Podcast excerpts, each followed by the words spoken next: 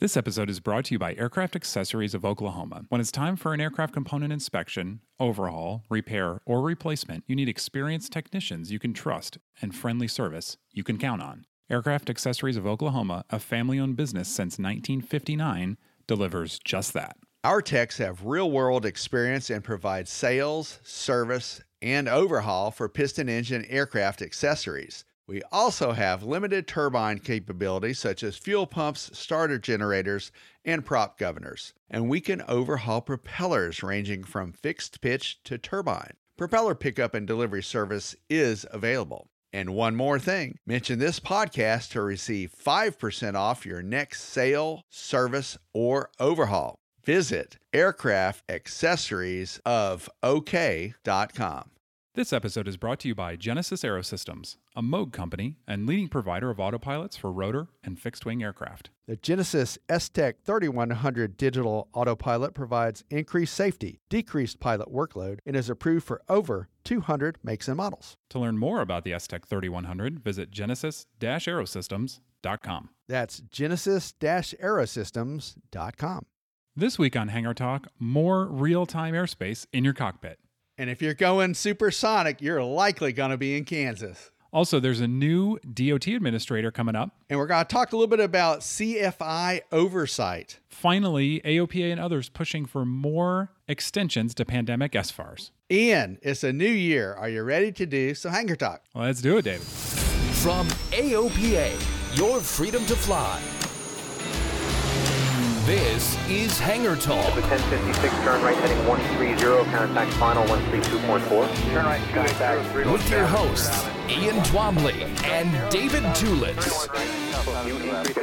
This is Hangar Talk. Welcome to Hangar Talk, everybody. I'm Ian Twombly. And I'm David Tealas. David, you know, it is a new year, like you mentioned. And for a lot of people, that means, you know, resolutions. I know one for me is I want to fly more. I'm a little rusty, I got to admit. And that's good because A O P A and the You Can Fly team has been putting out webinars, and they've been really popular, really, really interesting topics. And one of the top topics, one of the top webinars uh, is the Don't Get Rusty series, Ian. Mm-hmm. And it's a lot of fun. I've actually tapped into that myself. Our hosts are awesome. For folks who are listening to the award-winning Hangar Talk program, and we appreciate y'all, just go to A O P A dot org, look in the news and media category, or just search for top five Don't Get Rusty webinars. Okay. And you'll learn something, and, and it'll get us all back in gear, and it might help some folks shape their New Year's resolutions. Yeah. Now, I'm going to put you on the spot. I know you're working on your instrument rating in earnest this year. So we're going to check in throughout the year and see how you're doing and, uh, you know, what's what's coming naturally, what you're struggling with, what you're having fun with, that sort of thing. The gauntlet has been thrown down, Ian. Thanks. I'm going to just tell all our listeners right now that my initial procedure turns look like what Hirschman would call a bowl of spaghetti.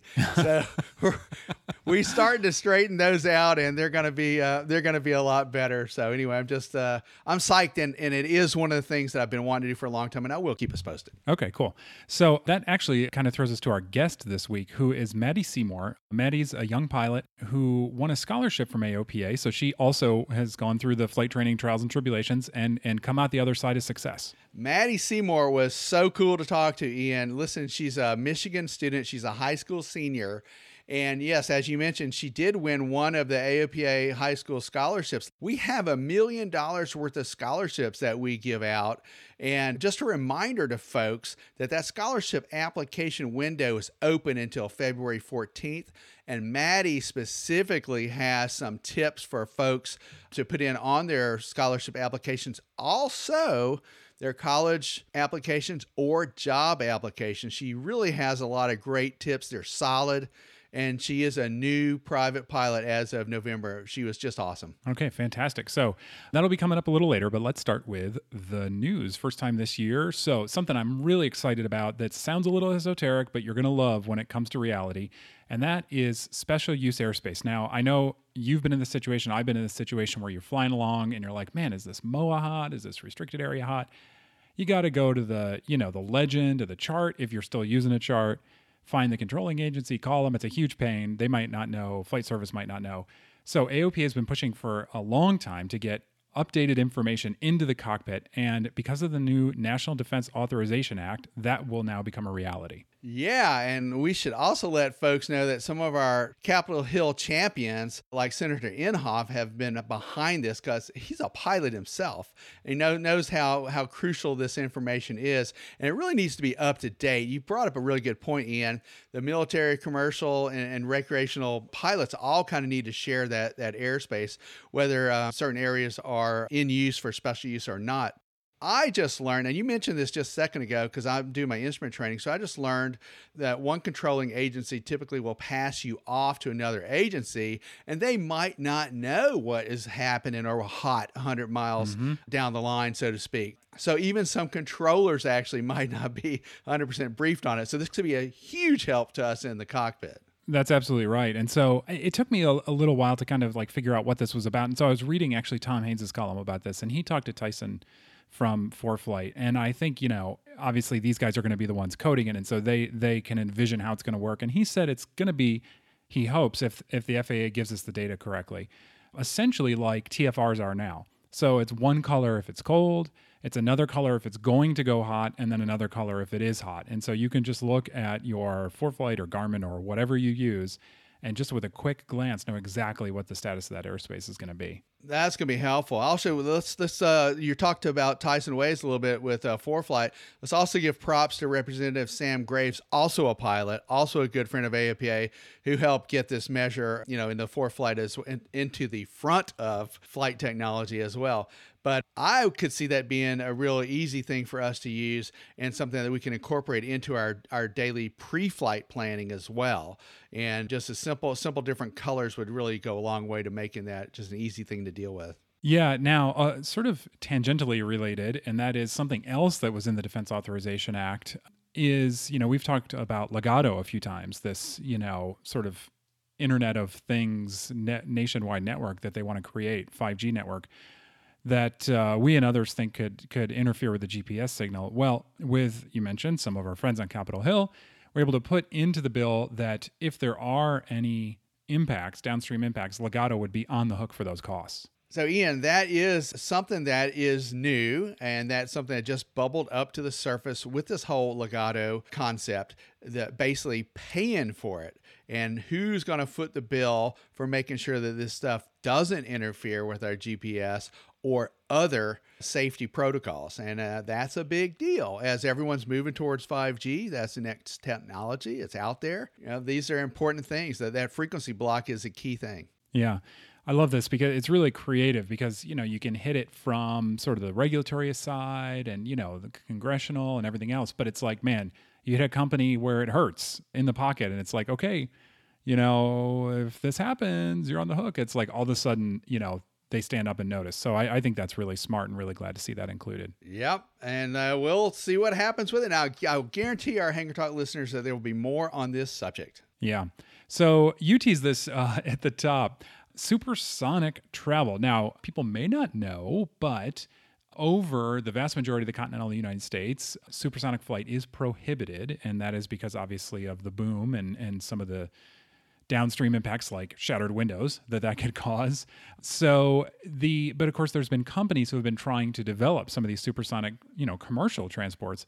And so now there is a supersonic corridor above Kansas, or will be soon, I should say. It's like a raceway, Ian. If you look at it, it's a seven hundred seventy nautical mile long track. It basically goes east to west, west to east, from one side of the state to the other. And, and it's It's an area where supersonic aircraft can be tested. Now, this is a key thing that you brought up because, you know, with the sonic booms that are associated with, with supersonic travel, there could be a lot of repercussions, pun intended. Uh, uh.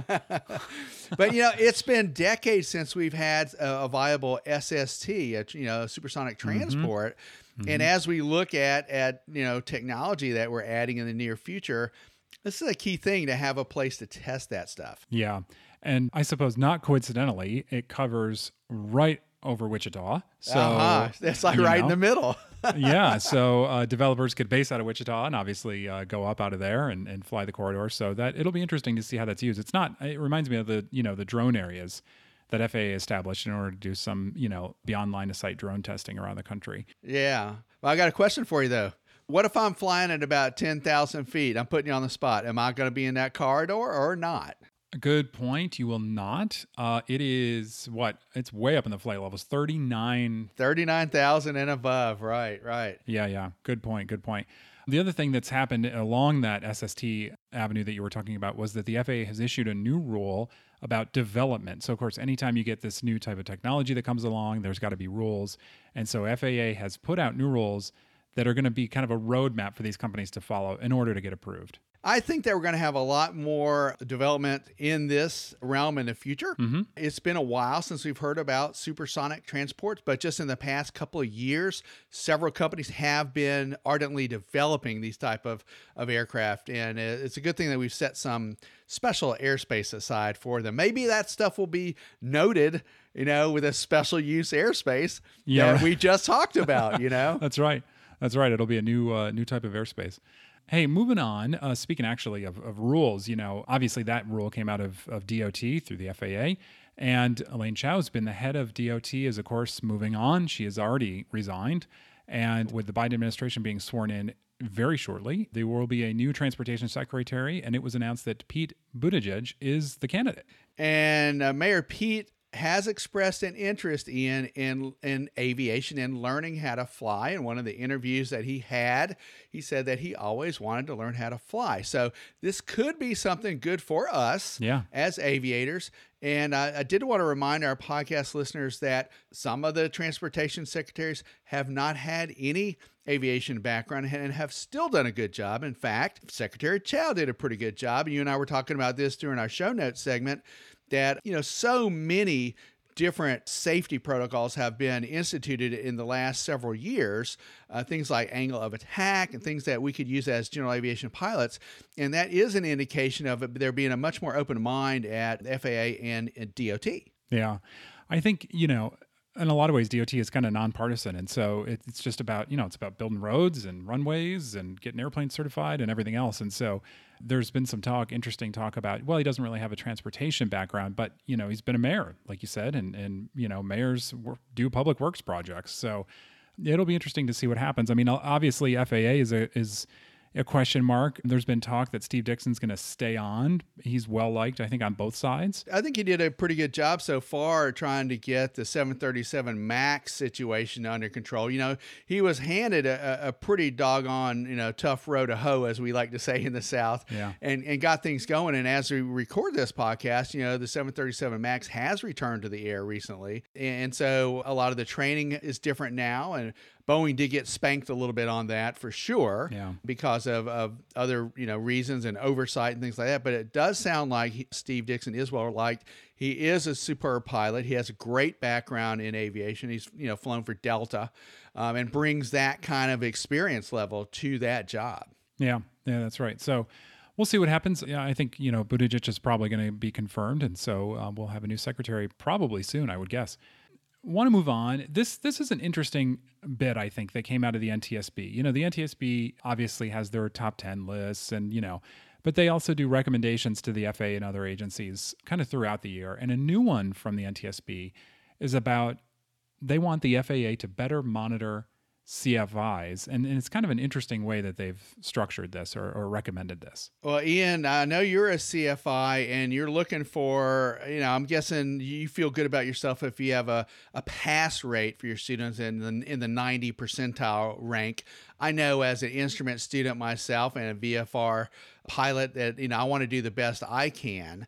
But this activity actually by the N T S B, it comes on the fallout, it comes on the heels of a pretty significant aviation accident in Hawaii that claimed eleven people. They were they were doing some parachuting. In fact, that's why the airplane was up. But there were eleven deaths associated with this one crash over at Dillingham in Hawaii, which I want our listeners to also know that A O P A is actively trying to um, lobby to help that airport out because there's been some fallout from that. But anyway, this was a pretty significant aviation accident as far as lives lost.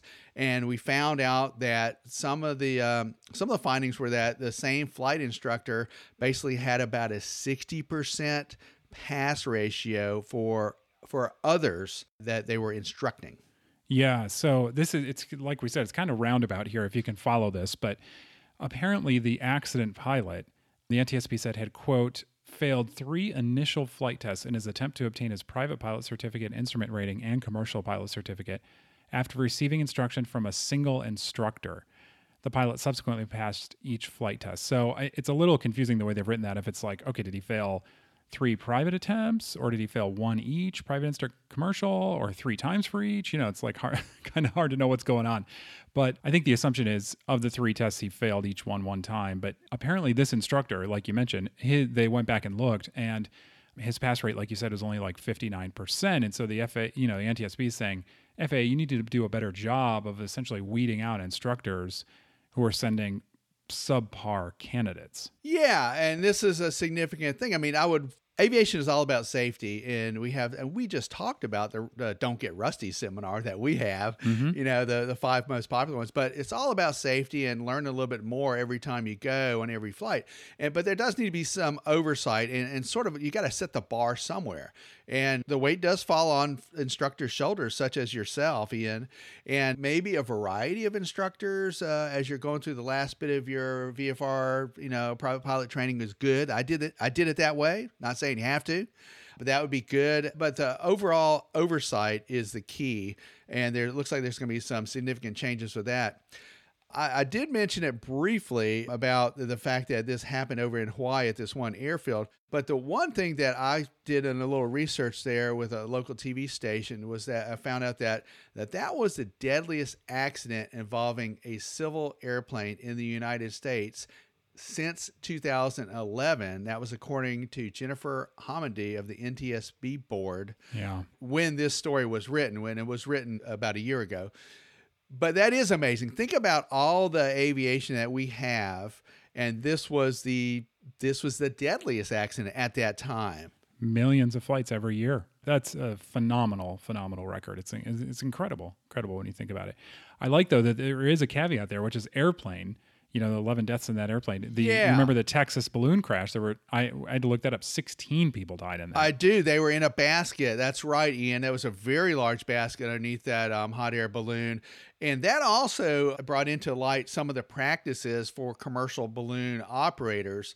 Uh, and we, we've actually talked to some commercial balloon operators as well, and, and some of them are our friends. Yeah. And uh, and there there was a lot of controversy in that too. But um, sometimes out of tragedy does come triumph. So we, we do have to keep a positive look about on some of that.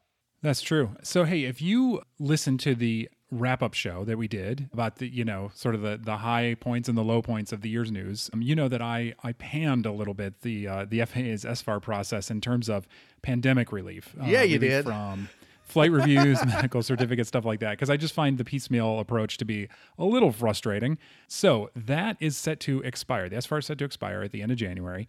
And A O P A and others are, not surprisingly here, pushing for another extension because, as we know, the virus is still raging and all the constraints that people have had all along still exist, being able to see a doctor, sitting in an airplane with a C F I, everything else. So A O P A is asking for another two-month extension. Well, Ian, this could help a lot of people because, as, as you just were alluding to, you know, we're, a lot of us are still mixed up about that. And it would be great to have something across the board that was easily understandable without having to go into charts and graphics, uh, which A O P A has done to help people before, yeah, right. you know, to try to explain this. But the overall deal was, you know, we got, we did a survey and, and the responses were, hey, you know, we need a little bit more help with this and we really want some more relief. And um, it, it could help, it could help C F Is, it could help those with instrument proficiency, even folks who have scheduled a written test. Some of the test centers are, some are open, some are not open. What if you've, what if you've already paid and the center is closed? Yeah. There are a variety of things, you know, including me- medicals and, and whatnot. Yeah, that's right. So I think a lot of people still have a lot of concerns. I mean, I would have a concern flying with a C F I right now. So I think, you know, it's a smart move. And and we hope the F A A will uh, adopt it, which I think they will. If I had to put money on it, you know, they've they've been pretty receptive to this. I'd also put money on in two months, we'll be asking for another two months because I don't think things are going to change that much in the next two months. Well, I agree with you on that. I think that the coronavirus vaccine that's being rolled out, you know, a lot of states are rolling it out, but it's slow. and that's going to affect flight training and flight operations uh, in the G A realm, as, as obviously as well as commercial. But yeah, until things change dramatically, we really do need to have some more relief as far as these deadlines go. And one thing to point out, and, and you used to work down in the Pilot Information Center, and one thing to point out to our podcast listeners, our loyal podcast listeners, is that, you know, A O P A does a lot of stuff behind the scenes, and this is yet another example of putting a little survey out there and asking people what they think, and then having some of these results be forwarded over to the F A A for, for the F A A to take under advisement. And and they really do. They respect us. They respect A O P A. They respect uh, G A pilots. We're, we're the ones out there living it and, and doing the flying. So just a, a pat on the shoulders of the folks who are um, down there doing our lobbying and our advocacy efforts. They really have a tough job, and this is just one of many things they are keeping an eye on. Yeah, it's a great point. Among those ranks of pilots is, of course, Maddie, the scholarship winner and, and successful private pilot now.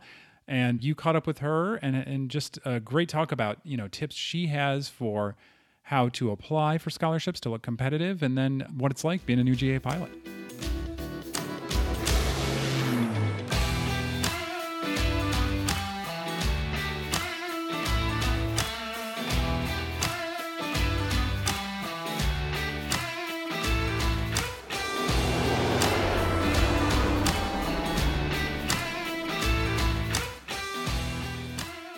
Welcome to Hangar Talk, Maddie Seymour, and I want our A O P A Hangar Talk listeners to know that this is one of the first times we've actually had on Hangar Talk, you know, someone who's won our A O P A scholarships or one of our A O P A scholarships, and we're going to get some good tips from you. Welcome to Hangar Talk, Maddie Seymour. Thank you. Thank you for having me. Well, tell us a little bit about how you got started in aviation, Maddie, and how old you are now. And part three of the question, where are you going to school now? So I'm seventeen years old. I'm a senior at South Lyon High School in Michigan. And ever since I was like a little girl, I've always loved planes. I've looked at them and then, but I never thought I could actually go into aviation, especially since no one in my family is in the aviation industry. And so it never really came across my mind. Actually, I actually wanted to be a dentist, so that's kind of ironic. But I am on a travel softball team, and one of my best friends on that team's dad is a pilot for Southwest. And I always found myself in between game breaks, after games, or during warm-ups, just always talking to him about what his job was like, like what he would go up in, and just all the little things about that. And he was like, wow, you seem so interested in this. You should really try it out. And so he finally convinced me and my parents to take me up for a discovery flight over at Crosswinds Aviation in Howell, Michigan. And it was an unforgettable experience. I, I've always been up in big aircrafts, but it doesn't compare to general aviation. Like, it is a totally different thing. And I fell in love with that moment. My parents were very supportive, and we started about a month or two later getting into that program. And also at Crosswinds Aviation, I did a high school program through my high school. So I took a ground school class through there, and I was able to get my ground school knowledge, which also really introduced me before actually doing my official training at Crosswinds. So where is Crosswinds Aviation located? What's the name of the airport? It is Livingston County, Spencer J. Hardy Airport in Howell, Michigan. And so where is that in in relation to, I don't know, somewhere else that we know, either Grand Rapids or Detroit or something like that? It's more towards Lansing Airport, in between Detroit and Lansing, but I'd say more towards Lansing. Okay. And it's a general aviation airport. Does it, is it a towered field or non-towered? Non-towered. Okay. So that sometimes helps a lot of folks out when they're just starting out in aviation. It's a little bit less of a stress factor involved when you're flying at an untowered field, because you don't have to immediately learn the towered vernacular, but more pressure on you, more pressure on your flight instructor. And, and really, you have to do the self announcing the right way, or it could be dangerous. Yeah, no, I think it was a great experience having an untowered airport, just so I could get my communication down and really pay attention to other people around me. Like the Michigan helicopter and is based out of Livingston County. So there was always that going on. There's a lot of fly-ins. There's, so it's a very active airport. And so it's a good experience for young pilots. So it's an active general aviation airport. And you just mentioned, so the Michigan, probably the Michigan State Patrol helicopter is based there, or one of them. Mm-hmm. Yeah. Gotcha. Yeah. We have a similar situation over here at Frederick in Maryland, over on the East Coast. And, um, and so you do have to share the airport with folks like that. And at an early stage in, in flight training, that's actually pretty good practice, you know, for the see and avoid technique. Right. I know. You're always constantly searching for aircraft so that you don't, you know, make a mistake. And I give a lot of credit to the instructors because they are very adamant about that. And they will make sure that that's never going to be even a any problem with that will happen. Well, that's because you have good coaching and good mentorship. And I want to I want to go down that road a little bit. You mentioned early on in the in the podcast a second ago that you sort of had a mentor in one of your friends' fathers, who's a Southwest aviation commercial pilot. Tell me how important that was to get you started. Oh, it was so important. So like I mentioned before, there's no one in my family who is in the aviation field. So And I, when I talked about it with my parents, like they didn't even know where to start. So just having that guide in my life just to look up to, and he can kind of get me started. And if I had any questions, it was a huge thing. He's also really close with my family. So he was just able to get me a head start and help me if I even had any little small questions. Well, that's so important for young aviators, and really even us older aviators too, to be honest with you, is to have a long-time aviation mentor, someone who could guide us through not just our private pilot, but our instrument, our commercial ratings, and on and on. Now, you are in a unique position because you actually applied for and received one of the A O P A twenty twenty Flight Training Awards, a scholarship award. We gave out a million bucks last year. And in twenty twenty-one, we're looking to give away a similar amount. Give me a couple of tips, Maddie, on what folks can do, young aviators, what they can do to make a good application for these scholarships. First of all, you just want to be yourself. I remember a podcast about how to effectively write and apply for scholarships. They described it almost as apply for apply for as many scholarships as you can, as if it's a job, because those hours will pay off if you receive one. And so I was applying for any scholarship that I could get my hands on.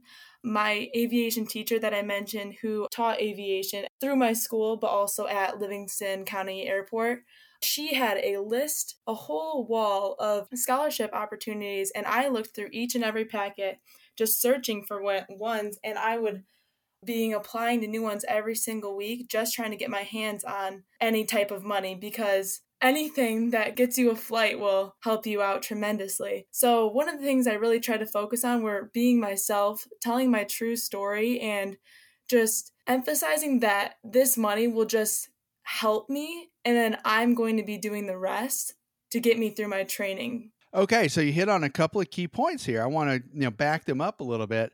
First of all, you said apply as if it were a job. Now listen, you're seventeen. I've got a seventeen-year-old daughter. She's a senior as well. And now she has a little job. But now I'm making an assumption that that neither she nor you have had a ton of jobs. So how do you apply as if it were a job? Well, I actually have a job, not that it's like a super, it's minimum wage job, so it gets me by a little bit. And like that money was going towards my aviation training as well. But when I say apply to as many scholarships as you can, as if it were a job, I mean, do a little bit, ten, fifteen minutes of research of scholarships. I've had people come up to me and say, how do you find all these scholarships? There is so much free money out there. You could look up aviation scholarships and a hundred thousand um, things will pop up, and you just have to do the research, see if you're eligible for them. And it's really not that much work. All you have to do is write an essay, a personal essay, which I find actually fun to write, looking back at like what, what you've already accomplished and how, what you aspire to do in your future. Because if you get one of those, they will pay off. And say you even get a smaller one, five hundred dollars, one thousand dollars. That is, that's three to four flights right there. That is five hundred dollars less dollars than you'd have to pay. And I really think that people need to start looking at all different types of scholarships to help them through their training in any way possible. I agree with you on that. And I know that as part of your application follow-up, you know, we reached out to you to find out what you were doing, and you are also a member of Women in Aviation. And I've written about scholarships a lot. I try to put a scholarship tease in our flight training newsletter each week. And Women in Aviation, actually, they have a lot of scholarships that are available specifically for young women. Yeah, I mean, I've looked into those too. I've applied to those too. And like, even though I didn't get them, I'm still reapplying. I'm still searching for that free money that people are just willing to hand out. And yeah, I got into Women in Aviation just because I wanted to give back to my community, and I wanted to support other females thinking about going into this wonderful field. I think society really just, when you think of a pilot, or at least I, and I'm sure a lot of other people, think of a white male, and we just get that stuck in our head. So like when I was a young girl, I would always think like, oh, aviation is cool, but a white male, that's not me. Maybe I should just stick to something else. But really having like that mentor to push me to say like, oh, like you can do this just because you're not the, what a stereotypical pilot looks like. You have just the ability to do that or even more. Right, right. So basically, let's break out of the mold is what we're saying. Let's let's look at life a little bit differently, you know, and judge people on their accomplishments, not whether they're guys or girls or young or old or anything like that. I believe that's what you're saying, and I totally agree with you on that. Hopefully, things will change. It's been a slow change to come about, but hopefully by the time you have proceeded through your flight training, things will look a little bit differently. Right. Speaking of which, you got your private pilot certificate recently. Yes, I got it in the um, first week of November. So tell me a little bit about what you did going into that. A little bit about maybe, did you did you spend a lot of time studying, or did you feel like you were pretty confident, that kind of thing? Or, or was there just one or two things that were holding you up and you were just a little nervous about it? Yeah, well, actually, I had a lot of the ground school and like book work. Um, so I knew the facts of aviation. I can tell you pretty much for the most part, anything. If someone, if the examiner were to ask me a question, just because I am a person who likes to read the textbook and likes to understand it. But flying, on the other hand, and I got everything down with maneuvers, everything down with cross country, and I felt really confident. But about two weeks before, we were doing my stage three check, and I was just, I could not do stalls. I was, I would go up and I would just be uncoordinated, and I just could not get out of my head. And I just kept going over and over and over again with my instructor, and I could just, I really struggled to get that. So I really think it was a mental thing though, just because I know how to fly the plane. I know how to talk about the plane. I know how to say my radio calls, and I feel very confident in that way. But just knowing that someone's going to judge the way I fly, because not everyone flies the same. Right. We have our little nicks. We have our little different ways we like to do things. And I was nervous that my examiner would not prefer the way I would fly or do a maneuver a certain way, even though you do have to pass the A C S requirements. But so that was really what I was getting in my head. But after I got past that point that, okay, this is what you need to do, and you can do it satisfactory or you can do it unsatisfactory. I'm going to do it the way that I fly the plane, and I know it's a safe way to do it. And if the examiner doesn't like that, then I will I will do more training. I'll do it the way he wants it, and then I will go back a second time. I look at the check ride. I was also very, very, very nervous going into my check ride just because I've heard from multiple podcasts and YouTube videos that your private pilot check ride is the scariest just because you don't know what to expect. And they're always saying, oh, it's a learning experience. He's not going to teach you stuff, but if you do something wrong, like, you know what to fix and you're going to fix it. So I thought it, and it's just a way to see if you're a safe pilot. So I was thinking, if I don't pass my check ride, I don't even, not that I definitely want my private pilot's license. I was just saying, I don't want it at that time, because if he thinks, he deems me to be an unsafe pilot, I don't want to put myself or my friends or my family in danger. So I'd rather have to do it another time to um, work out those kinks, and eventually get the certification that I deserve. Your attitude is outstanding. I really appreciate that. And you know what? I, I uh, as- aspire to be more like you, but that, that makes sense. If you aren't getting it exactly right, and we need a little bit of uh, coaching or a little bit of more help, a little bit more practice, then you're right. That check ride turns into another lesson. It's nothing to be ashamed of, afraid of, or anything like that. The bottom line is that we all want to be as, as good a pilots as we can, right? And whatever it takes to do that is what we want to do. So I, I admire your attitude, and that was a great attitude for that, that private pilot check ride. Now, how did you do on that check ride? I actually did surprisingly really good. There were a few things that I messed up on, like my times, and he, all I did was I looked, so my times for my cross country, I was going, I was a few minutes off, and I just said to him, I said, okay, um, my times look a little off. I'm going to adjust my checkpoints, and I'm going to assume that my fuel is going to be blah, blah, blah. You know, I adjusted it like that. And I really think if you mess up in your check ride, it's not over. Just say what you would have done differently. Say how you're going to fix it. He wants to see, or the examiner, her, uh, she or him, are going to want to see how you're going to problem solve. If there is a problem, what are you going to do to fix it? What are you going to adjust so that you can still have a safe flight? That's all that they're looking for. So when I did mess up, that's exactly what I did. And I kept going. That's good advice, sage advice. And, and you have hit the nail right on the head, which is, hey, you know, if things aren't going well, let's stop and regroup. And this is what I'm going to do. That's really cool. Now, did your, did your mentor at Southwest tell you a little bit about that? Or is that just something you came up with? Yeah, actually my flight instructors, and then also a friend um, who took his check ride a few months before that, they were really emphasizing that if you mess up, it is not the end of the world. My flight instructor constantly told me, like, when we would be practicing, like, okay, you messed up. What are you going to do now to fix it? She wouldn't have me start over. She'd have me move on from that point just to fix the problem as a whole, if that makes sense. Sure. Perfect sense. That's a great attitude and great way of doing that.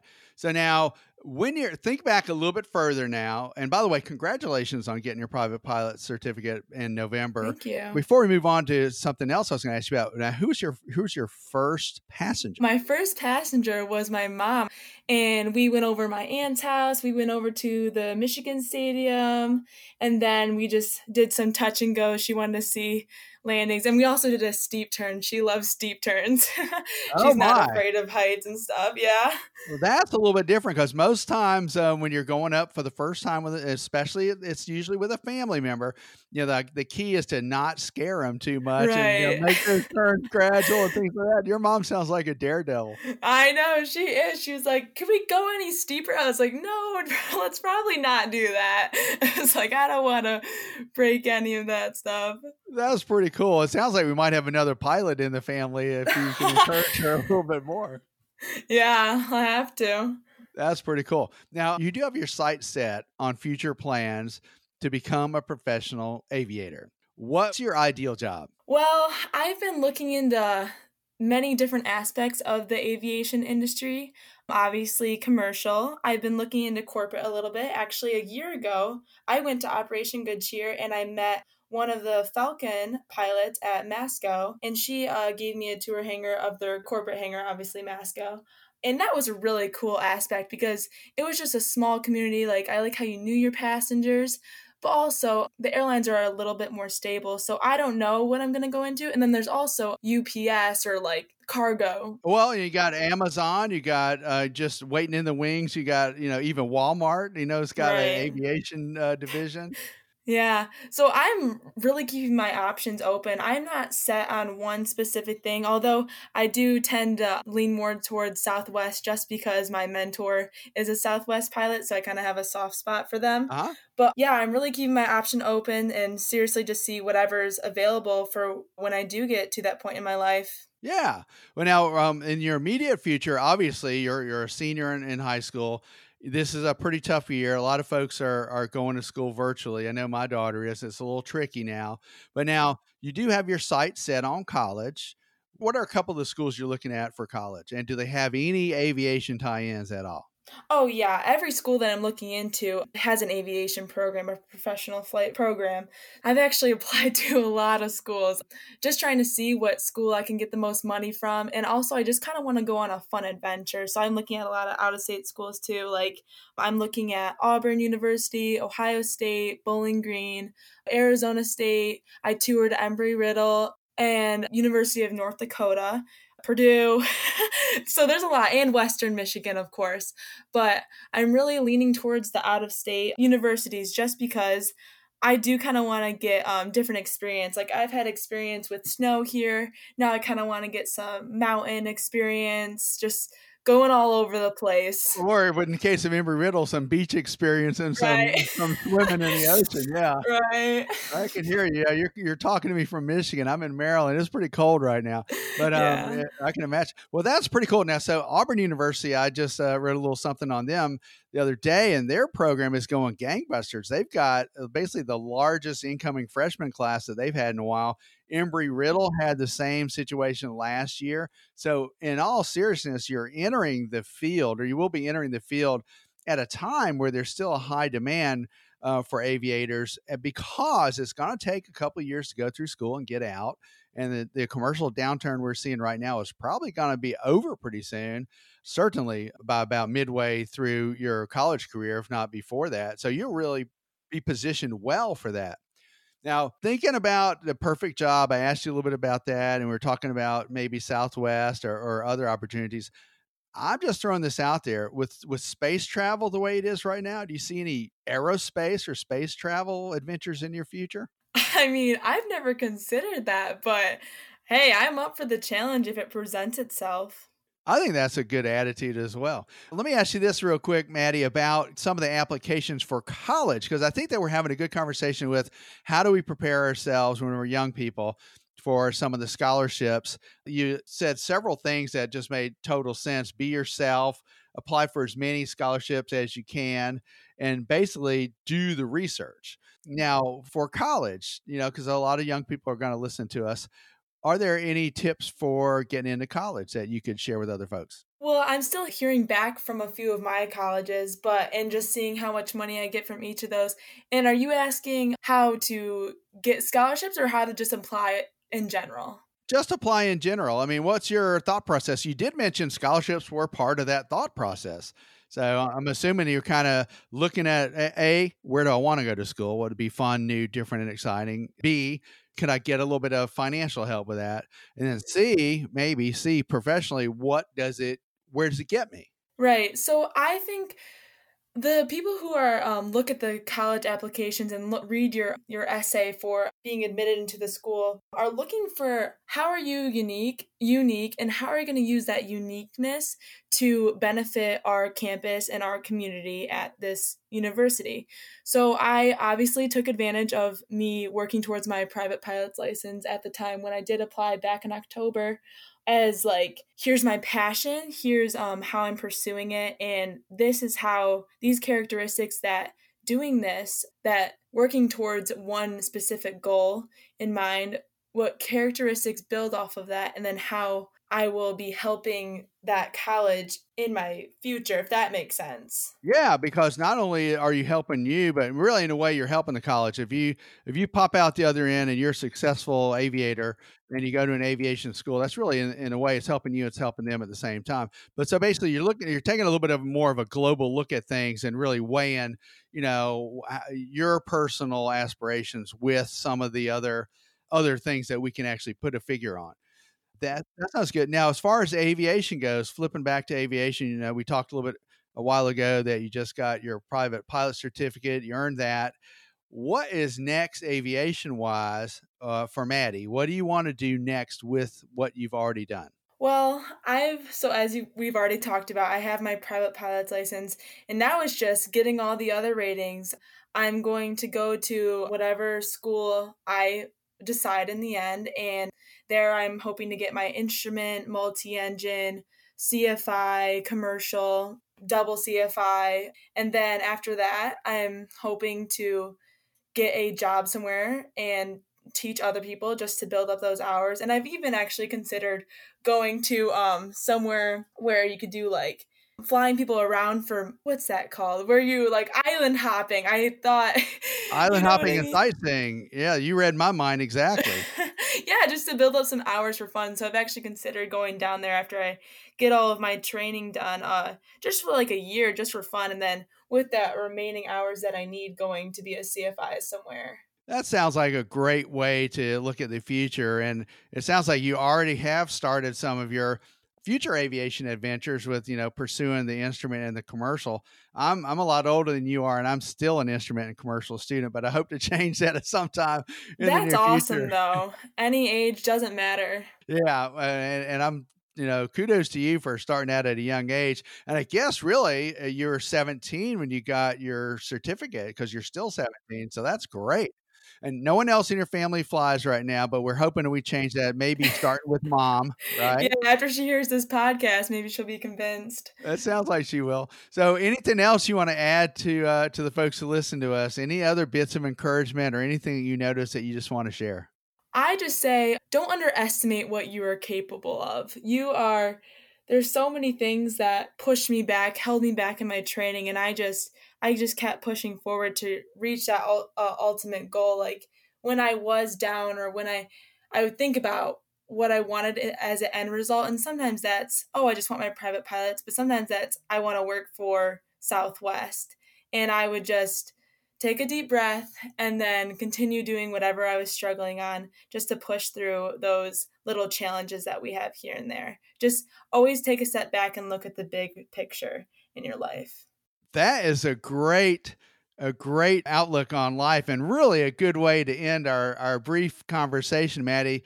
Listen, I hope that we cross paths in person in future sometime, maybe with Operation Good Cheer, which I'll let people know um, that we had a Operation Good Cheer guest recently on the Hangar Talk podcast.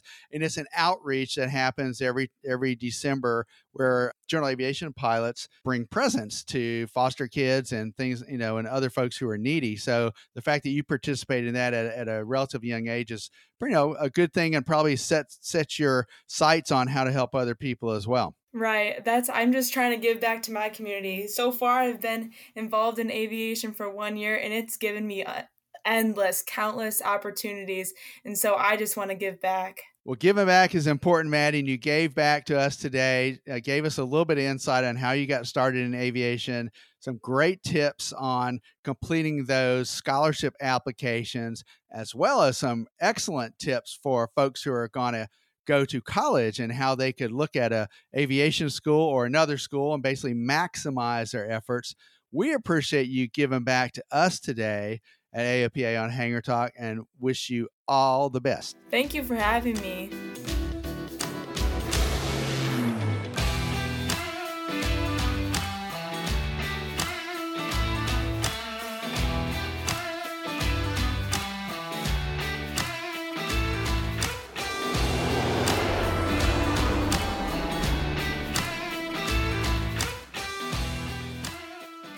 David, that was a great talk. She's she's quite a go-getter. She's great. I hope that I meet Maddie in person. Actually, uh, she and I talked on the phone. We were hoping that our paths will cross one day for real when things settle down. She had those five tips. I wrote a little story about that too. You know, be yourself, apply frequently, consider it a job, do your homework, and personalize it. If you keep those things in mind, that goes a long way for anything you want to do in life. And for, from a seventeen-year-old to, to think about that, Ian, I am very impressed. Yeah, absolutely. Hey, that's all the time we have for this week. I'm Ian Twombly. Our editor is Austin Hansen. And I'm David Tealas. Don't forget, you can find us at aopa.org slash Hangar Talk. We're also on Apple and Google podcast pages, or you can just say, hey, Alexa, play some Hangar Talk for us. All right, we'll see you next time. See you next time, Ian. Hangar Talk from A O P A, your freedom to fly.